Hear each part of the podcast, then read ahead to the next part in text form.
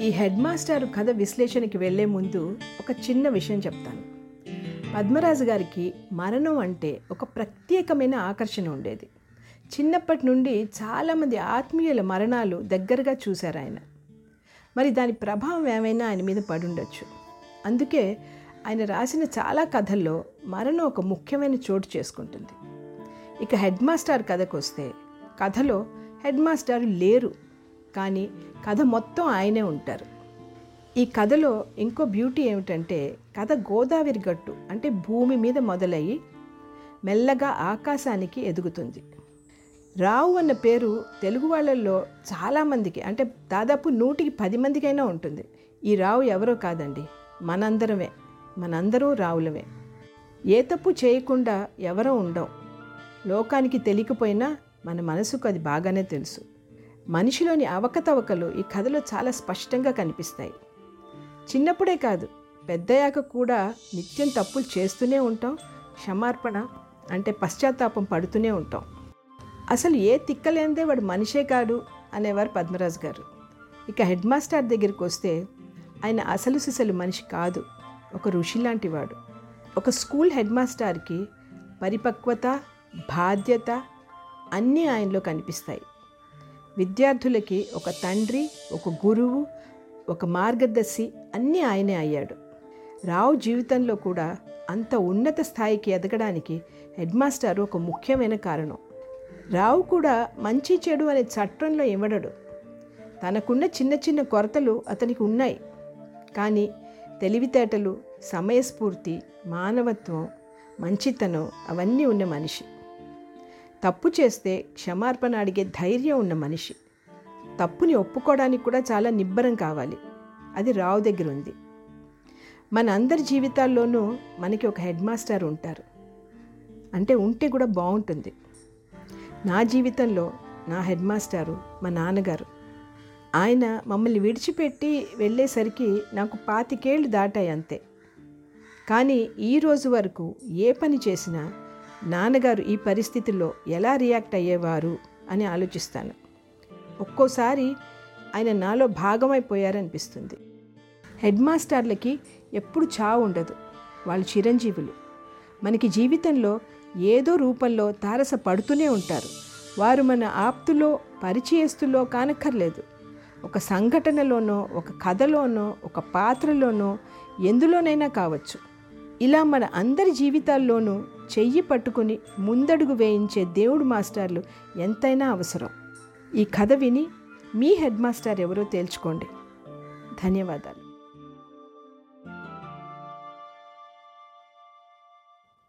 Head master పోయారు. తంతి చదువుకున్నాడు captain రావు. క్షణం సేపు అలాగే నిలబడిపోయాడు పరధ్యానంగా. జేబ్రుమాలు పర్సు అందించడానికి వచ్చిన భార్య బొమ్మలు ముడివేసి అతని వంక చూసింది. వంగి తంతి చదివింది. ఎవరి హెడ్ మాస్టరు? మా హెడ్ మాస్టారు. ఆమె భుజాలు అక్కడించి జేబురుమాలు పర్సు బల్ల మీద పెట్టి లోపలికి వెళ్ళడానికి తిరిగింది. రావు పరధ్యానంగా అలాగే నిలబడ్డాడు. అతని కళ్ళల్లో వెనకటి స్మృతులు తడిగా మెరిసాయి.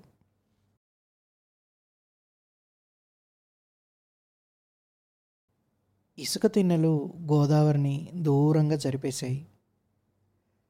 గట్టు మీద నుంచి చూస్తే గోదావరి కొన ఊపిరితో మెల్లగా అంతిమయాత్ర చేస్తున్నట్టు నీరసంగా ఏదో గమ్యం చేరుకోవడానికి పాకలేక పాకలేక పాకుతున్నట్టు అనిపించేది. కానీ ఇసుక తిన్నెలు దాటి నీటి అంచుకు చేరుకునేసరికి గోదావరి నిండు ప్రాణంతో ఉత్సాహంగా సాగుతున్నట్టు అనిపించేది. హెడ్ మాస్టారు అదే రేవులో మొల్లోతు నీళ్ళలో నిలబడి ప్రతి ఉదయం సూర్యుడికి ఆర్ఘ్యం ఇచ్చేవాడు. రావు. అప్పుడు అతని పేరు సుబ్బారావు. కృష్ణయ్య రామనాథం సాంబు రవి ఫర్లాంగ్ వెడల్పు నదినిది అవతల తిప్ప మీదకి పోయేవారు. అక్కడ దోసపాదుల మధ్య వాళ్ళు దాచుకున్న ఉప్పు కారం పొట్లాలు ఉండేవి. దోసకాయలు చేతులతోటే చిదిపి ఉప్పు కారం అతుకు తినేవారు. వాళ్ళు పారేసిన దోస గింజల్లోంచి ఎన్నో కొత్త పాదులు మొలిచేవి. నీటి అంచు దాకా అల్లుకుపోయేవి దోసపాదులు తిరిగి ఈదుకొచ్చేసరికి హెడ్ మాస్టారి సంధ్యావందనం పూర్తయ్యేది.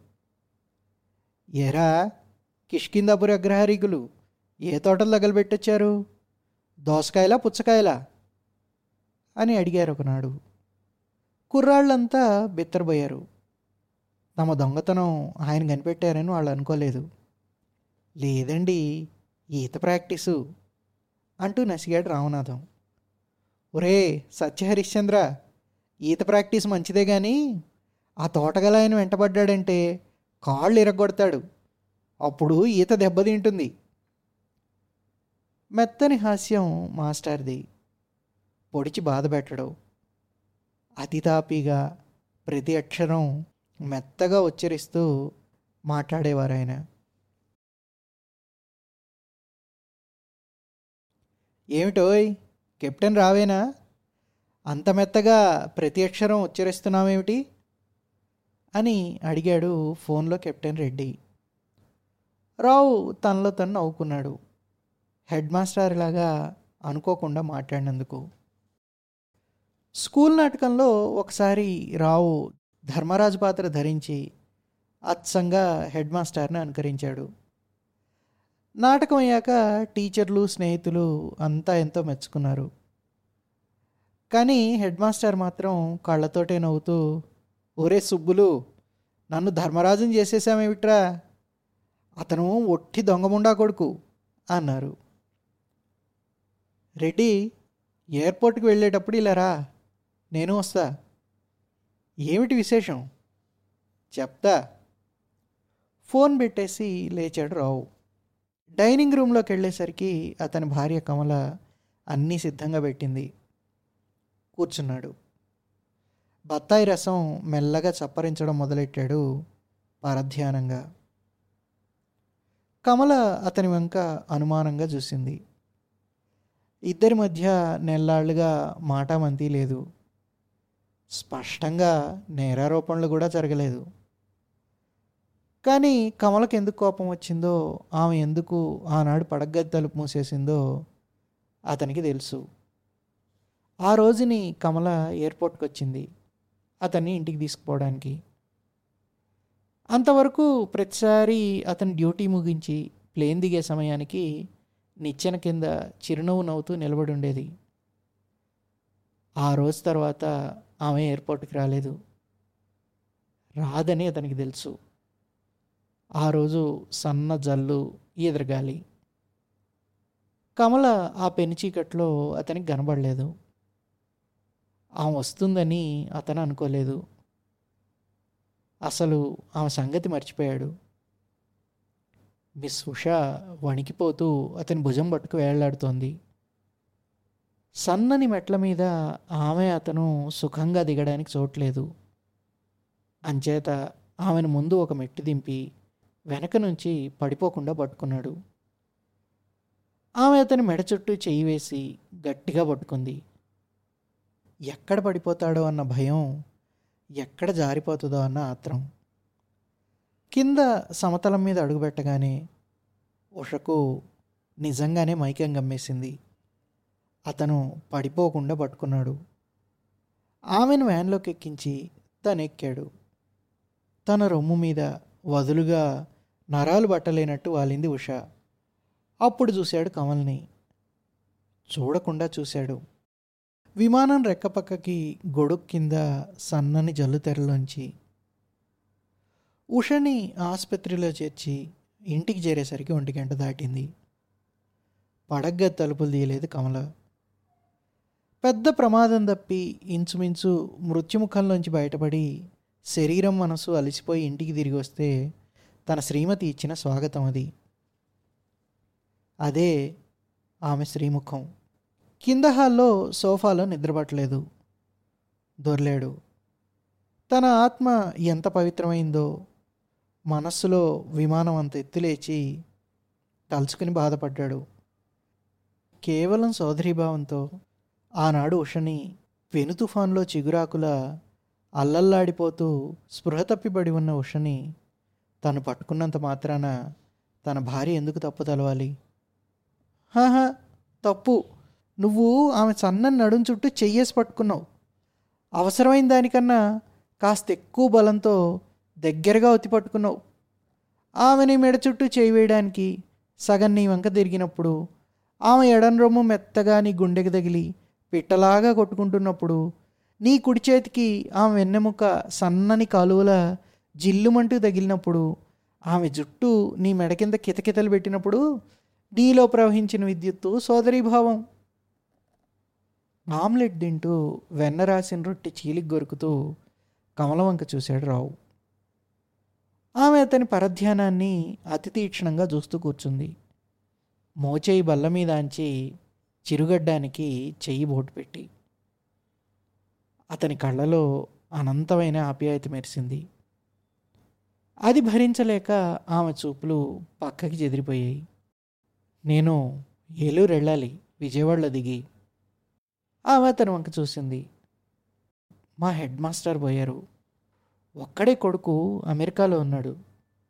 నాకు తండ్రి లాంటివాడు. నేను విడితే పాపం ఆవిడ ఎంతో సంతోషిస్తుంది. అతనికే నవ్వు వచ్చింది. అలాంటి భర్త పోయిన తర్వాత ఆ ఇల్లాలు సంతోషిస్తుందా? ఇంకో మాట అతనికి తోచలేదు. కమల నవ్వలేదు. ఆమెకు అర్థమైంది. రావు కాస్త సందేహించాడు. కాఫీ చప్పరించాడు. ఆవిడికి నాన్న వాళ్ళెవరూ లేరు. నువ్వు వస్తావా? కెప్టెన్ రెడ్డి వ్యాన్ హారన్ మోగించాడు. సోఫాలోంచి లేచాడు. కమల గదిలోంచి తయారై వచ్చింది. తను అడిగినప్పుడు సమాధానం ఏమీ చెప్పకపోతే రాదనుకున్నాడు. తన వెనక ఇల్లు తాళం వేసి వచ్చి వ్యాన్లోకి ఎక్కింది. రెడ్డి ప్రశ్నార్థకంగా చూశాడు. మా హెడ్ మాస్టర్ పోయారు. చూడ్డానికి వెళ్తున్నాం ఏలూరు. విమానంలో చోట్లేదు ఎలాగో సంపాదించాడు కమలకి ఒక సీటు ఎయిర్ హోస్టెస్ల పక్కని. రెడ్డి చాలా నిదానమైనవాడు. ఎవరోని అతి తాజుగా లేపాడు. గాలిలోని తెల్లని దూది పరుపులపైకి అతని వెనక నిలబడ్డాడు రావు. అంత ఆకాశానికి విమానం కేంద్రంలాగా కనిపిస్తుంది రావుకి ఎగురుతున్నప్పుడు. పలచని మబ్బు పొరలోంచి దూసుకుపోతున్నప్పుడు కాస్త జలధరించింది విమానం. ఆ తాకిడికి టీ తీసుకొచ్చిన ఎయిర్ హోస్టెస్ నాయకి ఆమె పేరు. తూలినట్టు అతని మీద పడి ఓ అంది నొచ్చుకుంటున్నట్టు నవ్వుతూ. కాస్తుంటే టీ మీ మీద పడేది. టీ కన్నా నువ్వు పడ్డమే మేలు. రెడ్డి వ్యాఖ్యానం. కమలవంక చూశాడు రావు. కేవలం సోదరీభావం అని కళ్ళతో చెప్పబోయాడు. అతనికే నవ్వొచ్చింది. కమల పక్కకి ఇరుక్కుని కూర్చున్నాడు. ఎక్కడికో చూస్తూ చెప్పడం మొదలుపెట్టాడు. మేస్టారు ఒకనాడు ఇంగ్లీష్ పాఠం చెప్తున్నారు. మానవులంతా సోదరులన్న గాంధీజీ వ్యాసం. ఆయన అన్నాడు చూశారర్రా గాంధీజీ చాలా కొంటేవాడ్రా. మానవులంతా సోదరులని ఒక్క మగవాళ్ళని గురించే చెప్పాడు. పుల్లింగం ఉపయోగించాడు. ఆడాళ్ళు మొగాళ్ళు అందరూ సోదరి సోదరులు గారిని ఆయన కనిపెట్టేశాడు. మన సుబ్బులుగాడు లాంటి వాళ్ళని ఆయన ఎందరిని చూశాడో?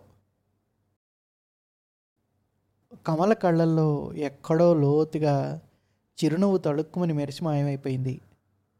ఎయిర్ హోస్టెస్ మీద అసూయపడకుండా చేయడానికి రావు ఈ కథ చెప్పాడని ఆమెకు ఖచ్చితమైన అనుమానం.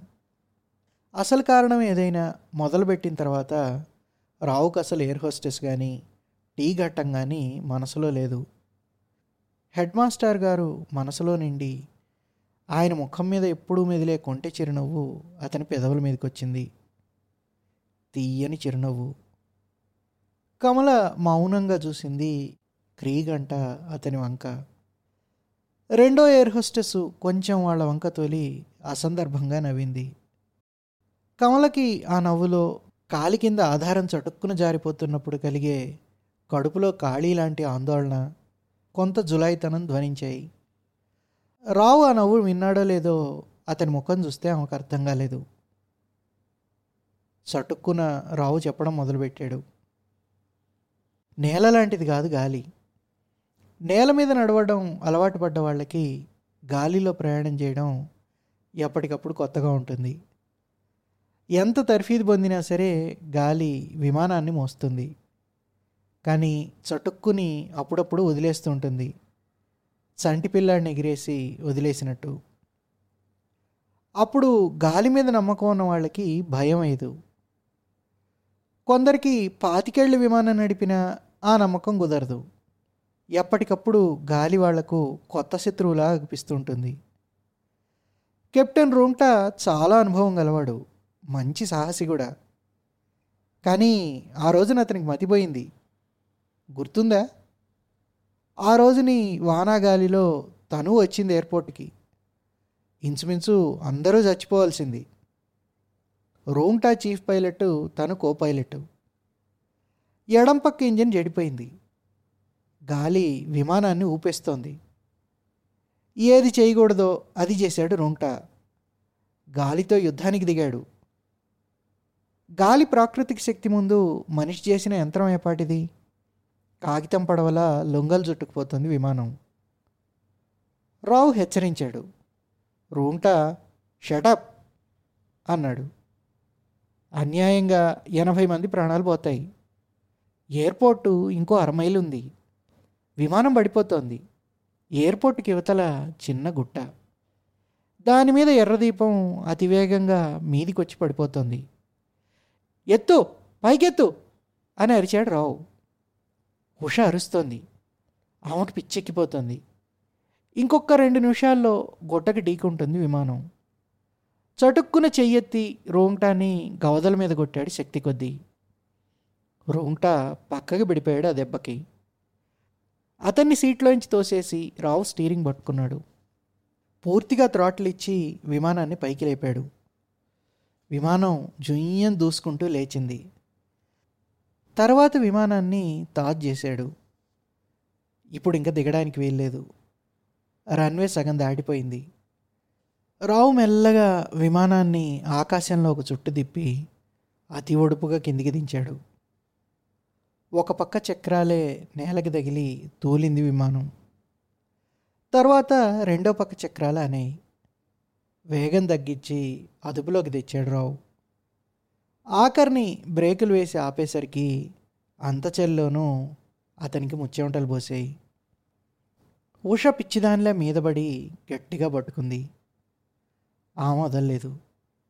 హాస్పిటల్కి చేర్చి మొత్తం మంది ఇచ్చేదాకా వదలలేదు. నిట్టూర్చాడు రావు. నేల మీద నీతి నియమాలు మంచి మర్యాదలు గాల్లో పనిచేయవు. రూల్ ప్రకారం రోంగ్టాన్ ధిక్కరించడం నేరం. అతడు ప్రయాణికులందరినీ తన కంగారు వల్ల చంపేసినా సరే నేను అడ్డుపడకూడదు. రూల్ అతిక్రమించి ఆ రోజున అందరినీ కాపాడాను. రూల్స్ ధిక్కరించడం ఆ సమయానికి నా మనసు చెప్పినట్టు చేసేయడం నా స్వభావం. చిన్నప్పటి నుంచి అంచేతే నిత్య జీవితంలో నేను అందరికీ పెద్ద సమస్యనైపోతూ వచ్చాను. విమానం ఎగురుతున్నప్పుడు అది ప్రత్యేక లోకం. నేలకు దానికి సంబంధం లేదు. అప్పుడు నేను రాజుని. నేనక్కడ ఎప్పుడు తప్పు చేయను. నేల మీద దిగిన తర్వాత చేసేవన్నీ తప్పులే. తన్ను చూసి కూడా ఉషని వ్యాన్లో ఎక్కించుకుని వెళ్ళిపోయాడు ఆ రోజు రావు. ఆ విషయమే చెప్పడానికి ప్రయత్నిస్తున్నాడని కమలకు తెలుసు.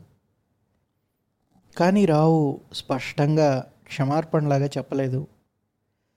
తను అంతమంది ప్రాణాలు ఆ రాత్రి కాపాడాడు కనుక సొంత భార్యని అలక్ష్యం చేసి ఉషని వాటేసుకోవడానికి తనకి అధికారం ఉన్నట్టు తన చేతలు సమర్థించుకుంటున్నాడని కమల తిక్కగా అనుకుంది.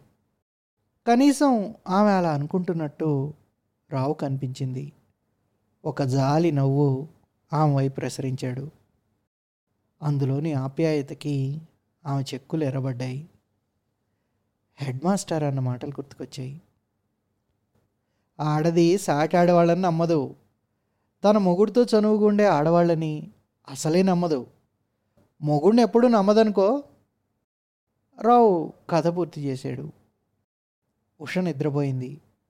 తను హోటల్కి వచ్చాడు గదిలో కూర్చుని రాశాడు. జరిగిందంతా రాయలేదు.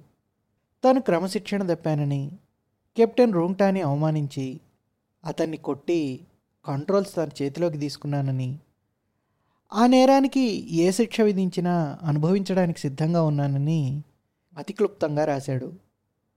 తను చేసిన పనికి కెప్టెన్ రూంగ్టాని హృదయపూర్వకంగా క్షమార్పణ కోరుతున్నానని కూడా రాశాడు.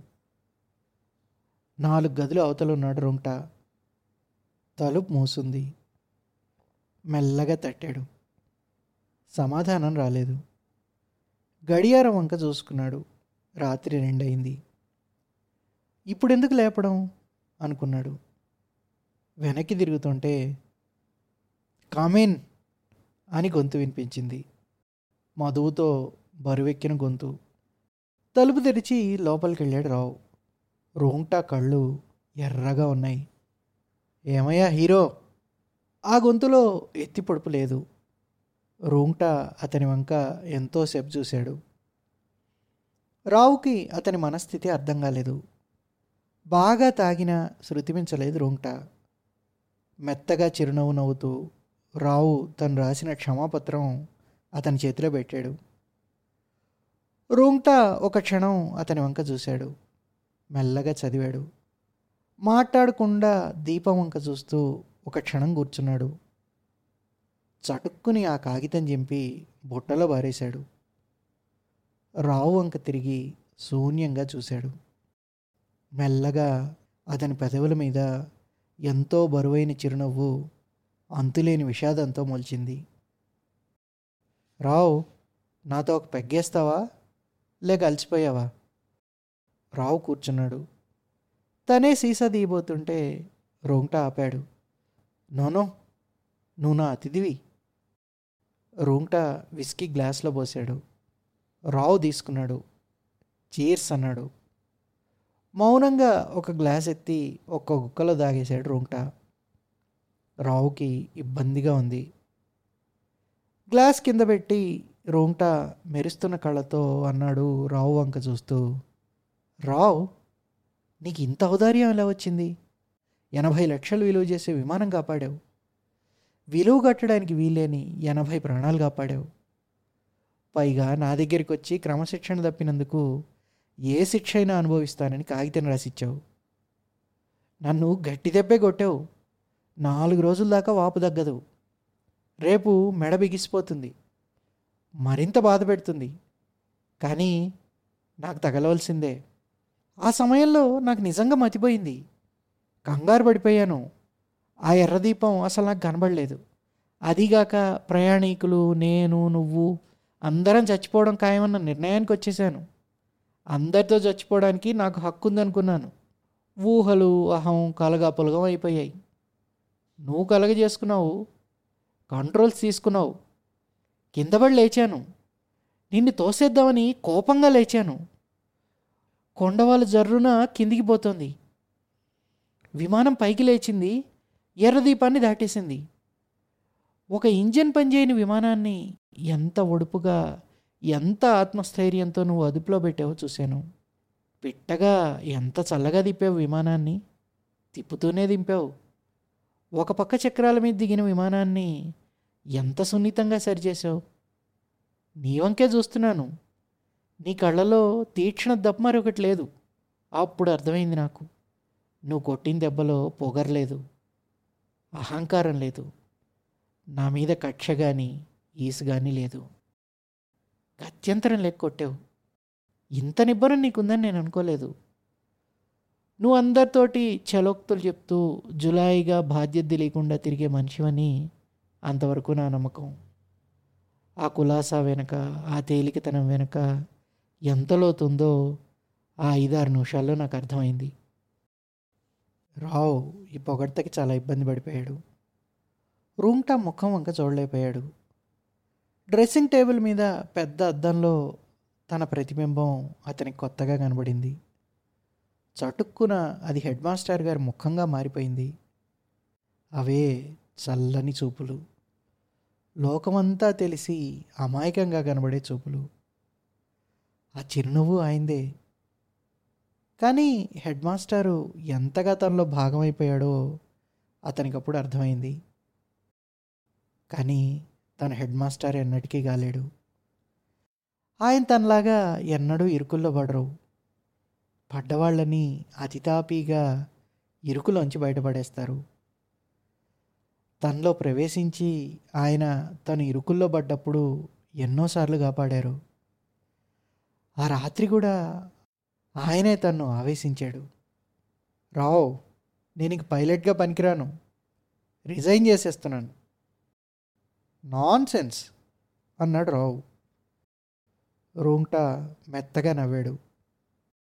రావు యుద్ధంలో పైలట్గా పనిచేసినవాడిని ఎన్నో అపాయాలు దాటి బతికినవాడిని పైలట్ గుండె ఎలా ఉండాలో నరాలు ఎలా పనిచేయాలో అపాయం ఎదురైనప్పుడు ఎంత తాపిగా బుర్ర పనిచేయాలో నాకు అనుభవమే. ఆ లక్షణాలు నాలో లోపించాయి.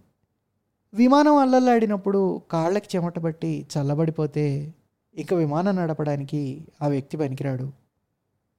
రేపు చైర్మన్ని కలుసుకొని ఎగ్జిక్యూటివ్ శాఖలోకి మార్చమని అడుగుతాను. మార్చకపోతే రాజీనామా ఇచ్చేస్తాను. రూంటా చెప్పింది నిజమని రావుకి తెలుసు. అతడు నిట్టూర్చాడు.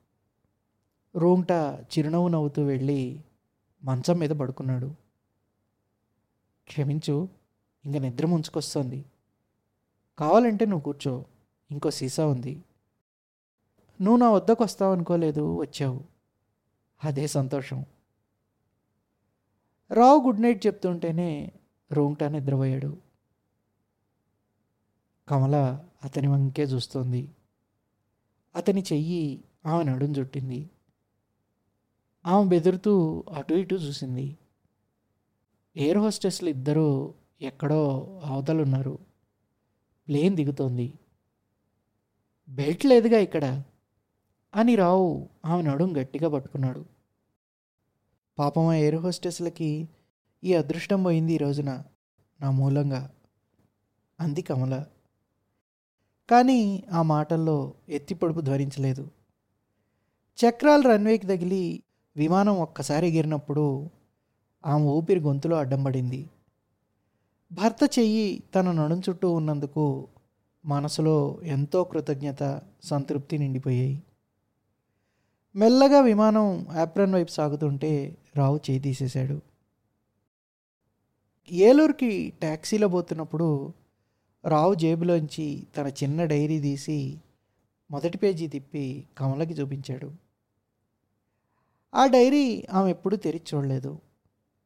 ప్లాస్టిక్ పొర కింద ఒక పాత ఫోటో ఉంది. ఎవరు? Head master. ఏలూరు వెళ్ళేదాకా ఆ ఫోటో వంక చూస్తూ కూర్చుంది కమల. మాస్టర్ శవం హాల్లో ఉంది. కాళ్ళ వద్ద భార్య కూర్చునుంది. కాస్త దూరంలో జనార్దన్ రావు గారు ఆయన కుమార్తె నాగుమణి ఉన్నారు. రావుని శూన్య దృక్కులతో చూసింది మాస్టర్ భార్య. ఏడుపుకు కూడా అతీతమైన దిగులు ఆ చూపుల్లో ఉంది. సుబ్బారావు గదు అన్నారు జనార్దన్ రావు గారు. అతన్ని ఆనవాలు పడుతూ నాగుమణి అతని వంక చిత్రంగా చూసింది. అందులో ఆప్యాయత మెదిలింది. సుబ్బారావు సూర్యారావు మన మాస్టర్ కొడుకు ఇంకా మూడు రోజుల దాకా రాడు. రేపు దహనం చేయకపోతే పాడైపోతుందన్నాడు డాక్టరు. ఏం చేయడానికి పాల్పోవడం లేదు అన్నారు జనార్దన్ రావు గారు. రావు మేస్టార్ భార్య వద్దకు వెళ్ళాడు. కమల ఆమె పక్కకి వెళ్ళి కూర్చుంది. అమ్మగారు కోరివి నేను పెడతాను. మీకేమన్నా అభ్యంతరమా? మీ బిడ్డలాంటివాణ్ణి అన్నాడు పూడిపోతున్న గొంతుతో. ఎంతసేపో అర్థం కానట్టు అతని వంక చూసింది ఆ ఇల్లాలు. ఆఖరికి నీ ఇష్టం బాబు అంది. జనార్దన్ రావు గారు అన్ని ఏర్పాట్లు చేశారు. శవాన్ని తీసుకుపోతుంటే మాస్టారి భార్యకి దుఃఖం కట్టలు తెంచుకొని ప్రవహించింది. రావు చనిపోయిన మాస్టారి ముఖం వంక ఒక్కసారి కూడా చూడలేదు. చూడ్డానికి మనసు రాలేదు. మాస్టారి సజీవమూర్తే అతని మనసులో మిగలాలి. ప్రాణం లేని తడుకు లేని మృతముఖాన్ని అతడు చూడలేడు. నిప్పుకుండ పట్టుకొని ముందు నడుస్తుంటే పరిచితమైన వీధి మలుపులు అతన్ని మోగగా బలకరించాయి. కాలవ పడవల రేవు చీకటితోటే స్నానానికి వచ్చి వెనక పక్క నుంచి పడవల్లోకి ఎక్కి అరటిపళ్ళు బెల్లపచ్చులు దొంగిలించిన రోజులు. మరీ చిన్నతనపు రోజులు. ఆ తర్వాత కొవ్వూరు పంపింది అమ్మ హై స్కూల్ చదువుకి హెడ్ మాస్టర్ దగ్గరికి. అతను నాన్నగారికి మంచి స్నేహితులట. విపరీతమైన తన అల్లరి చూసి అమ్మ ఎంతో దిగులు పడేది. తను ఎప్పటికైనా బాగుపడతాడా అని. హెడ్ మాస్టర్ ఇంట్లోనే పక్క గదిలోనే తన మకం ముగ్గురు సహాధ్యాయులతో. ఎవరన్నా అధికారం ప్రదర్శిస్తే తిరగబడే స్వభావం. మొదట్లో మాస్టర్ అంతుపట్టలేదు అతనికి. సగం నెరిసిన తల పల్చగా కత్తిరించిన బూడిద రంగు మీసం బంగారు కళ్ళజోడు. రాత్రి పదైనా పదకొండైనా అరుగు మీద కూర్చుని ఏదో చదువుతుండేవారు ఓ రోజున సర్కస్ రెండో ఆటకు పోయి వచ్చాడు రహస్యంగా. ముగ్గురు సహాధ్యాయులు బుద్ధిమంతులు. వాళ్ళు రెండో ఆట సర్కస్కి వెళ్ళారు. తన్ను గురించి మాస్టర్కి చెప్పరు కూడా. కానీ పొద్దున్న గోదావరికి స్నానానికి పోయేసరికి మాస్టర్ అడిగారు ఎరా సర్కస్ బాగుందా? అని. కంగారు నుంచి తేరుకుని తను వెళ్ళలేదని బుకాయిద్దామని నిర్ణయించుకునేసరికి ఆయన వెళ్ళిపోయాడు. ఆ తర్వాత గ్రహించాడు. ఆయన ముఖంలోకి చూస్తూ అడిగితే తను అబద్ధం చెప్పలేడని. చితి మండుతోంది కాలువగట్టున పచ్చిక మీద జనార్దన్ రావు గారు తను అంత స్పష్టంగా ఆలోచించగలిగిన వ్యక్తి దానికి తోడు అంత హృదయం ఉన్న మనిషి నా ఎరుకలో మరొకడు లేడు. అమ్మాయి చదువు కోసం నేను ఏలూరు మార్చాను ప్రాక్టీసు. ఆయన రిటైర్ అయ్యి ఇక్కడే స్థిరపడ్డారు. కొడుకు పై చదువులకి పై దేశాలు పోయాడు. ఇంకా కొవ్వూరులో ఎవరున్నారు? లీడర్ గారు నాకు చిన్న ఇల్లు చూసి పెట్టండి. నాకు మా ముసిల్దానికి అద్దె ఎట్ట ఇచ్చుకోలేము అన్నాడు. ఈ ఇల్లు నేనే కుదిర్చాను. రోజు కలిసేవాళ్ళం అమ్మాయి అంటే ప్రాణం ఇద్దరికి. పెళ్ళయిందండి? సందేహిస్తూనే అడిగాడు. జనార్దన్ రావు గారు అతని వంక చిరునవ్వు నవ్వుతూ చూశాడు. కాకుండా ఎలా ఉంటుంది? నీ వయసుది. నిన్ను దాన్ని కూడా ఆయనే కాపాడాడు. ఆ గొడవయ్యాక. నిన్ను అన్ని విధాలా నాశనం చేయాలని నేనెంత పట్టుదలగా ఉన్నానో అదంతా మహా చమత్కారంగా వదిలిగొట్టేశాడు. నీకే కాదు మా అమ్మాయికి మంచిదే అయింది. జనార్దన్ రావు గారు బ్రహ్మ సామాజికులు భోగం వాళ్ళు. ఈయన బిఎల్ పాస్ అయి పెళ్ళి చేసుకుని చెల్లెళ్ళందరికీ పెళ్ళిళ్ళు చేసి వృత్తి మానిపించేశాడు. నాగుమణి పెద్ద కూతురు మా క్లాసే. ఎప్పుడు మా నాన్నారు మా నాన్నారు అంటూ ఆయన గురించి గొప్పలు చెప్పేది. ఆయన తరచూ ఉపనిషత్తుల్లోంచి సూక్తులు ఉదహరిస్తూ తన శృత పాండిత్యం ప్రదర్శించేవాడు. సవర్ణ హిందువులందరికీ ఆయనంటే వెటకారం. మా తెలుగు మాస్టారు ఆయన మీద ఎన్నో చెలోక్తులు విసిరేవాడు. రామనాథం సాంబు స్కూల్ వదిలిపెట్టాక ఆడపిల్లల వెనకాల నడుస్తూ ఎన్నో విసురులు విసిరేవారు. లీడర్ గారికి నాన్నారెవరో? చెప్పడం కష్టం. ఎంతమందిలోని చేరుకోవాలో? ఊరి పెద్దల్లో చేరాలని పాపం ఆయన తాపత్రయం. ఎలుక తోలు తెచ్చి ఎన్నాళ్ళు ఉతికినా నలుపు నలిపే గాని తెలుపు కాదు. నాగుమణి కోపంతో అహంకారంతో వినేది. తమందరినీ పురుగులను చూసినట్టు చూసేది. ఒకనాడు తెలుగు మాస్టారు స్టాఫ్ రూమ్లో వెటకారంగా అన్నాడు. భారతంలో ప్రముఖులంతా ఏ తల్లికో ఏ తండ్రికో పుట్టినవాళ్ళే. మన ఊళ్ళో కొందరు ప్రముఖులు అంతే. అప్పుడే స్టాఫ్ రూమ్లోకి వచ్చిన హెడ్ మాస్టారు. తెలుగు మాస్టారు ఆయన్ని చూడలేదు. చల్లగా చిరునవ్వు నవ్వుతూ అన్నారు. మీ తండ్రి నా తండ్రి ఎవరో ఖచ్చితంగా మనం మాత్రం ఏం చెప్పగలం మాస్టారు? మన అమ్మలు చెప్పిన మాట ఒక్కటే మనకు ఆధారం. తండ్రి ఎవడైతేనే మనం ఎలాంటి వాళ్ళం అన్నది ముఖ్యం. ఫలానా తండ్రి కొడుకైతే మనకు ఒలిగింది లేదు కాకపోతే పోయింది లేదు. ఆ సాయంత్రం జనార్దన్ రావు గారి ప్రసంగం స్కూల్లో. హెడ్ మాస్టరే పిలిచారు. తక్కిన మాస్టర్లు ఎవరికి ఇష్టం లేదు. ఆ రోజుని జనార్దన్ రావు గారి మీద హెడ్ మాస్టర్ మీద మాకందరికీ ఎంతో తిక్కబుట్టుకొచ్చింది. జనార్దన్ రావు గారు ప్రసంగం ప్రారంభించగానే మేము అల్లరి మొదలుపెట్టాం. ఆయన కాస్త చిరాకు పడ్డారు. హెడ్ మాస్టర్ ఏమీ అనకుండా కుర్చీలో అలాగే కూర్చున్నారు. జనార్దన్ రావు గారి ధోరణి కుంటుపడింది. ఆయన చెప్పదలుచుకున్నది చెప్పలేకపోయారు. మేం చెప్పనీయలేదు. ఆఖరిని హెడ్ మాస్టర్ లేచారు. ఒక్క అర నిమిషం అలాగే నిలబడ్డారు. మేము గుండెలు కొట్టుకుంటూ ఎదురు చూసాం ఏం చెప్తారో అని. మెల్లిగా వినిపించి వినిపించని గొంతుతో అన్నారు మన అందరి తరపున జనార్దన్ రావు గారికి కృతజ్ఞతలు తెలుపుకుంటున్నాను. ఆయన చెప్పిన దానికి కాదు. మనల్ని అందరినీ అంత సహనంతో చూసినందుకు ఆయనకి క్షమాపణ కూడా చెప్పుకుంటున్నాను. నేను ఆధ్వర్యం వహిస్తున్న ఒక విద్యా సంస్థలో కుర్రవాళ్ళకి సంస్కారం నేర్పలేకపోయినందుకు. ఒక్క క్షణం ఆగారు. ముందు వరుసలో కూర్చున్న మాస్టర్లంతా ముఖాలు ముడుచుకున్నారు. మాకందరికీ హెడ్ మాస్టర్ మనసు ఎంతగా నొచ్చుకుందో ఆయన మెల్లిగా ప్రతి అక్షరం తూచి అంటున్నప్పుడే అర్థమైపోయింది. ఆయన మనసు నొచ్చుకోవడానికి కారణం ఎందుకో జనార్దన్ రావు గారని మా కుర్రతనపు తర్కానికి తోచింది. దానికి తోడు అందరం వెళ్ళిపోతున్నప్పుడు నాగుమణి తండ్రితో మమ్మల్ని గురించి నానా మాటలు అంది. కోతి మూకంది జులై మూకంది. నాకు నాగుమణి మీద కోపం నసాళానికి అంటింది ఆమెయే కావాలని హెడ్ మాస్టర్ చేత మమ్మల్ని అందరినీ తిట్టించినట్టు. జనార్దన్ రావు గారి మీద కూడా కోపం రాలేదు. కేవలం నాగుమణి మీదే. హెడ్ మాస్టర్ మాటల్ని ఆమె మహాదారుణంగా వ్యాఖ్యానించింది. ఒంటరిగా ఆమె దొరికినప్పుడు వెలయాలా నీ విలువెంత అని పాటలాగా పాడడం ప్రారంభించాను. ఆమె ముఖం ఎర్రబడిపోయేది. కానీ మాస్టర్లు ఎవరికి ఆమె నా మీద ఫిర్యాదు చేయలే. తన మీద సానుభూతి చూపే మాస్టర్లు ఎవరూ లేరనుకుందేమో. హెడ్ మాస్టర్కి చెబుదామంటే నేను ఆయన ఇంట్లో ఉంటున్నాను.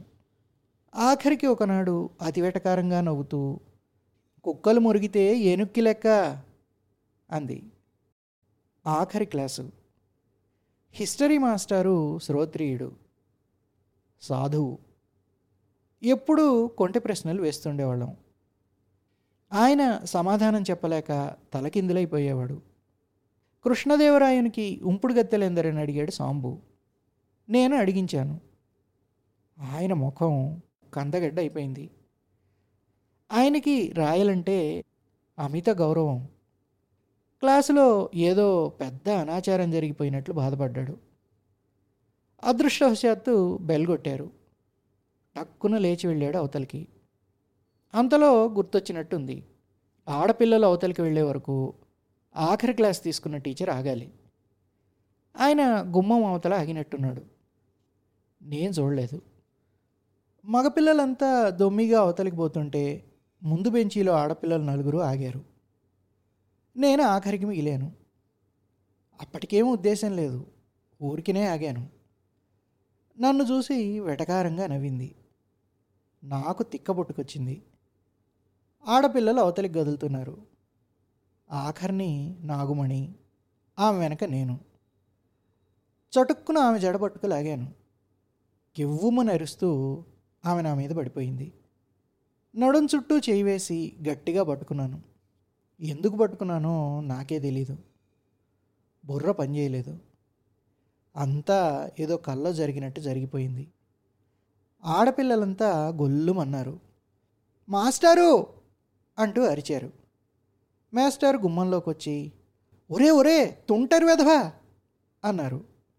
చటుక్కున వదిలేసి ఒకటే పొరుగు. మాస్టర్ పక్కనించే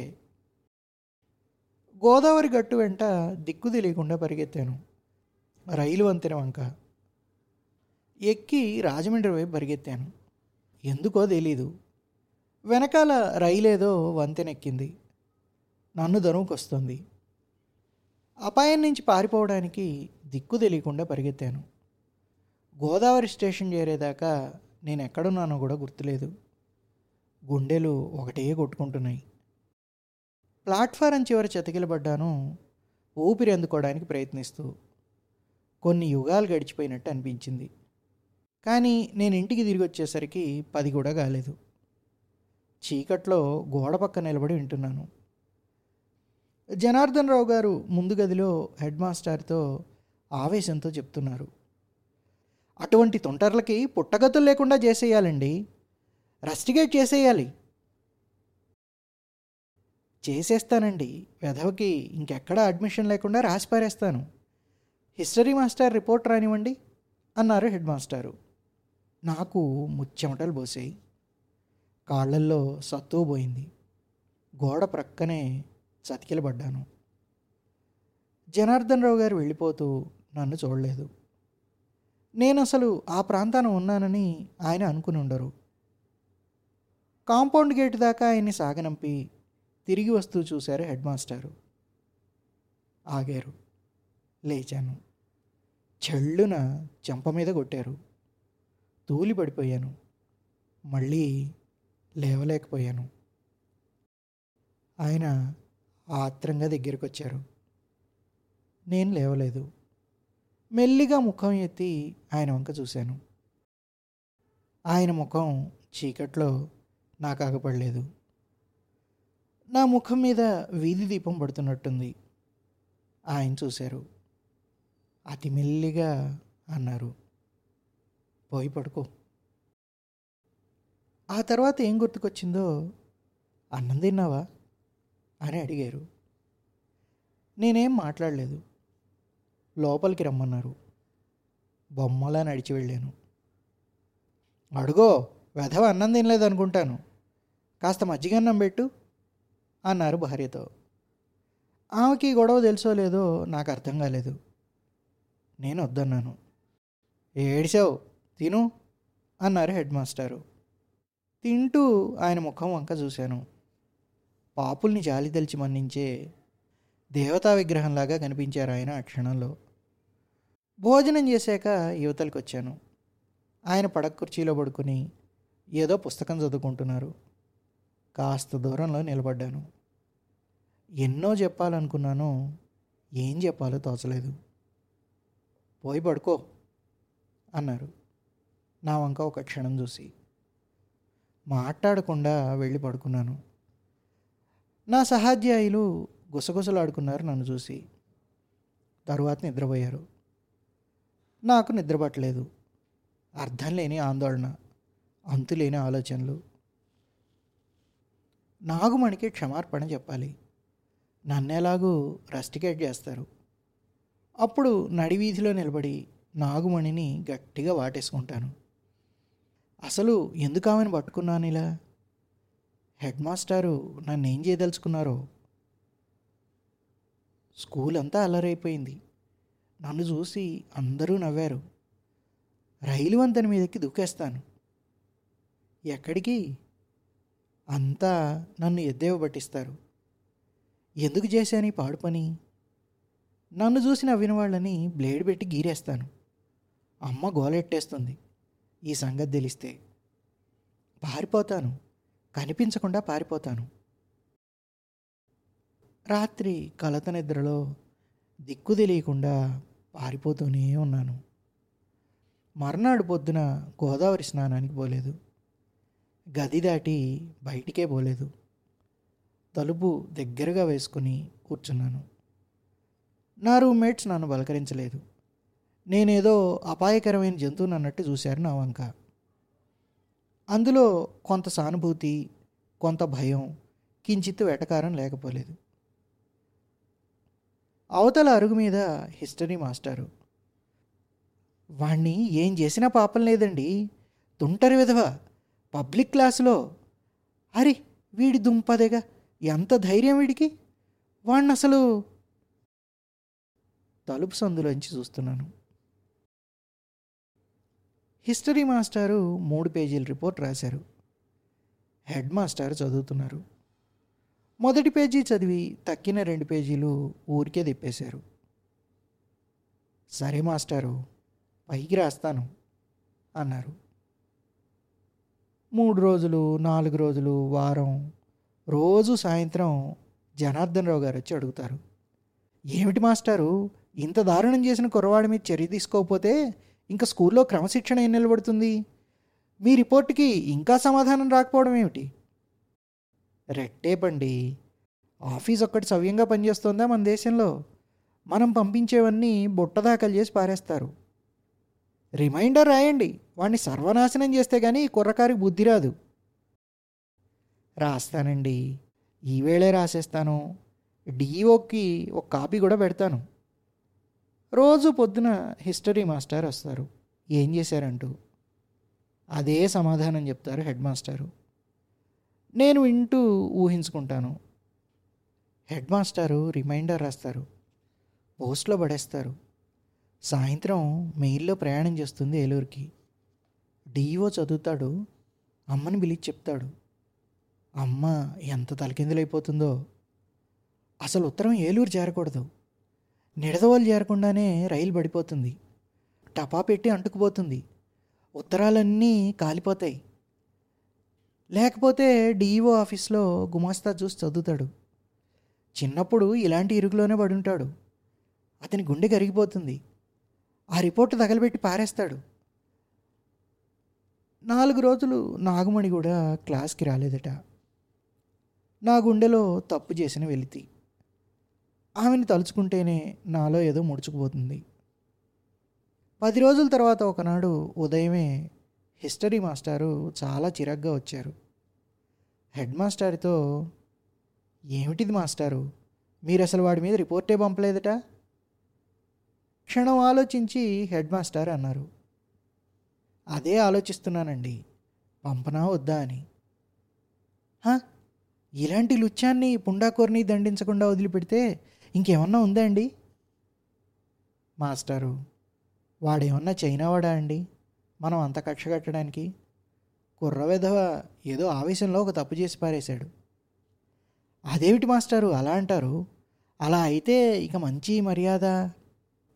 మాస్టారు వేలాది సంవత్సరాలు ఘోర తపస్సు చేసి బ్రహ్మానుసంధానం తప్ప మరొక లక్ష్యం లేదనుకున్న మహర్షులే ఒక్క అప్సరస కనబడేసరికి గోచీలోడు తీసుకొని వెనకబడ్డారంటే వీడొక లెక్క అండి. మీ సంగతి నాకు తెలియదు కానీ మాస్టారు పిటపిట్లాడిపోతున్న ఆడపిల్ల పక్క నుంచి పోతుంటే ఆ వంక చూడకుండా ఉండలేను. సంఘం సంసారం నీతి నియమం రాక్షసుల్లాగా నా మనస్సును అరికట్టకపోతే చటుక్కును వాటేసుకునేవాడిని ఈ వయసులో కూడా. ఎటొచ్చి అలా చేస్తే ఆ అమ్మాయి సంగతి దేవుడెరుగు? నాకు తీరని నష్టం కలుగుతుందని నాకు తెలుసు కనుక ఆ పని చేయను. వాడికి ఆ విచక్షణ లేదు పాపం. ఏదో చేసేసాడు ఇప్పుడు ఎంత బాధపడుతున్నాడో దేవుడికి ఎరుక ఇక జన్మలో ఇటువంటిది కాదు కదా. ఎటువంటి తప్పుడు పని చేయడు. ఈ దెబ్బతో వాడు మామూలు మనిషి అవుతాడు. మంచి మనిషి అవుతాడు. వాడికి అవకాశం లేకుండా చేసి మనం కక్షగట్టి వాడిని దుంపనాశనం చేశామంటే వాడికి ఇప్పుడున్న విచక్షణ కూడా పోతుంది. ఇంతవరకు వాడు పడ్డ బాధలు చాలు మాస్టారు. అంతకన్నా పెద్ద శిక్ష మనం ఏమీ విధించలేము. మీరే చూడండి. హెడ్ మాస్టారు తలుపు దోస్తారని నేను అనుకోలేదు. గుమ్మం పక్కని కూలబడిపోయి కూర్చున్నాను. మోకాళ్ళ మీద తలబెట్టి తల ఎత్తలేకపోయాను. అలాగే భూమిలోకి కనిపించకుండా మాయమైపోతే బాగుండేదనిపించింది. హిస్టరీ మాస్టర్ చూశారు. మెల్లిగా ఇద్దరూ అవతలికి వెళ్ళిపోయారు. ఆ సాయంత్రం ప్లేడర్ గారు వచ్చారు. రోజు రోజు ఆయన ఆవేశం కాస్త తగ్గుతున్నట్టు అనిపించేది నాకు. హెడ్ మాస్టర్ ఆయన్ని కూర్చోబెట్టి వేదాంత చర్చలోకి దింపేవారు. రాజకీయాలు మాట్లాడేవారు. క్రమంగా ఆయన కూతురికి జరిగిన అవమానాన్ని గురించి కాక రావడంతో ఏదో చర్చ ప్రారంభించేవారు. నాకు అవేవి అర్థమయ్యేవి కాదు. అసలు నా మనసు అవేవి వినేది కాదు. నన్ను గురించిన ప్రస్తావన ఏమన్నా వస్తుందేమోనని ఆత్రంగా గుండెలు బీకే ఆదుర్దాతో చెవులప్పగించి వింటుండేవాడిని రాత్రి తొమ్మిది దాకా జస్టిస్ పార్టీ బ్రాహ్మణాధిక్యాన్ని గురించి చర్చ సాగింది. ఆయన వెళ్ళడానికి లేచారు. హెడ్ మాస్టర్ కూడా లేచారు. లీడర్ గారు ఒక విషయం నేను సాహసించి ఒక పని చేశాను. అంటే చేయవలసిన పని చేయలేదు. నేను సుబ్బారావు మీద రిపోర్ట్ పైకి పంపలేదు. అన్నారు ప్లేడర్ గారు. నా చెవుల్లో ఒకటే హోరు. ఒత్తిడి ఏదో చటుక్కున తగ్గిపోయినట్టు హెడ్ మాస్టర్ చెప్తున్నారు. మీరు ఈ సంగతి పైకి రిపోర్ట్ చేస్తే నేను నా ఉద్యోగానికి రాజీనామా ఇచ్చేస్తాను. నిజంగా నేను ఈ విషయం దాచకూడదు. తప్పే. కానీ మరో దృష్టి నుంచి చూస్తే ఇది తప్పు కాదనిపించింది. ఇదే ఒప్పు అని కూడా అనిపించింది. నా మనసులో ఉన్నది చెప్తాను. నేను ఉపాధ్యాయుణ్ణి. తప్పుదారిలో పడ్డ కుర్రాళ్ళని మంచి దారికి మళ్ళించాలి అంతేగాని వాళ్ళని సర్వనాశనం చేయకూడదు. నేను వెంటనే రిపోర్ట్ రాసుంటే ఈ పాటికి వాడిని రస్టిగేట్ చేసేసేవారు. వాడికి తగిన శిక్షే. నిజమే. కానీ వాడు ఇంక మంచి దారిలో పడ్డావు. బరి తెగిస్తాడు వాడింక ఏం చేసినా మన అదుపులో ఉండదు. రేపొద్దున నడిబజార్లో మీ అమ్మాయిని పట్టుకుని అవమానపరచవచ్చు మీరు అతన్ని జైల్లో బారేయించవచ్చు కానీ అమ్మాయి మీద ఏ తప్పు చేయకుండా అన్యాయంగా మచ్చబడుతుంది. అధమం అల్లరవుతుంది. ఈసారి మనం ఉదారంగా క్షమించి వదిలేసామనుకోండి వాడు మళ్ళీ ఇలాంటి పొరపాటు ఒక్కనాటికి చేయడు. మీరు పట్టుబడితే నేను రిపోర్ట్ రాయక తప్పదు. మీరు ఈ సంగతి నాకు ముందే ఎందుకు చెప్పలేదు? అప్పుడు మీరు మంచి ఆవేశంలో ఉన్నారు. ఆ తరువాత సంభాషణ నాకు వినిపించలేదు. ఇద్దరూ దూరంగా వెళ్ళిపోయారు. రెండో దారంట బయటపడ్డాను. ఒకటే పరుగు. దమ్ము అందకపోయినా ఆగలేదు. లీడర్ గారి కన్నా ముందు వారి ఇల్లు చేరుకున్నాను. అరుక్ కింద చీకట్లో ఆయాసపడుతూ నిలబడ్డాను. కాస్త దమ్ము నిలబడ్డాక తలుపు తట్టాను. లీడర్ గారి భార్య తలుపు తీశారు. ఎవరు బాబు? ఆమె నా ముఖం ఎరగదు. తల ఉంచుకొని సుబ్బారావు అన్నాను. ఆమె ఊపిరి ఎగబీల్చుకోవడం వినబడింది. ఎవరో పచ్చి రౌడీయో కూనీకోరో అర్ధరాత్రి ఇంటి మీద పడితే భయంతో ఊపిరంతా బయటికి పోయినట్టు. ఇంతలో నాగుమణి వచ్చింది. నువ్వా? అంది. చాలా పెద్ద తప్పు చేశాను. క్షమార్పణ చెప్పుకోవడానికి వచ్చాను క్షమించమని నిన్ను అడగడం లేదు. నాకు ఆ అధికారం లేదు. క్షమార్పణ చెప్పుకుంటున్నాను. నేను అంత దారుణం ఎందుకు చేశానో నాకే తెలీదు. నా వెనుక గుమ్మం కింద నిలబడి ప్లీడర్ గారు అంతా విన్నారో ఏమో నేను వెళ్ళిపోవడానికి తిరిగేసరికి నా ముందున్నారు. నేను పక్కకు తప్పుకున్నాను. లీడర్ గారు పైకి రాలేదు. అక్కడే గుమ్మం కిందే నిలబడ్డారు. మీరు హెడ్ మాస్టారు మాట్లాడిందంతా విన్నానండి.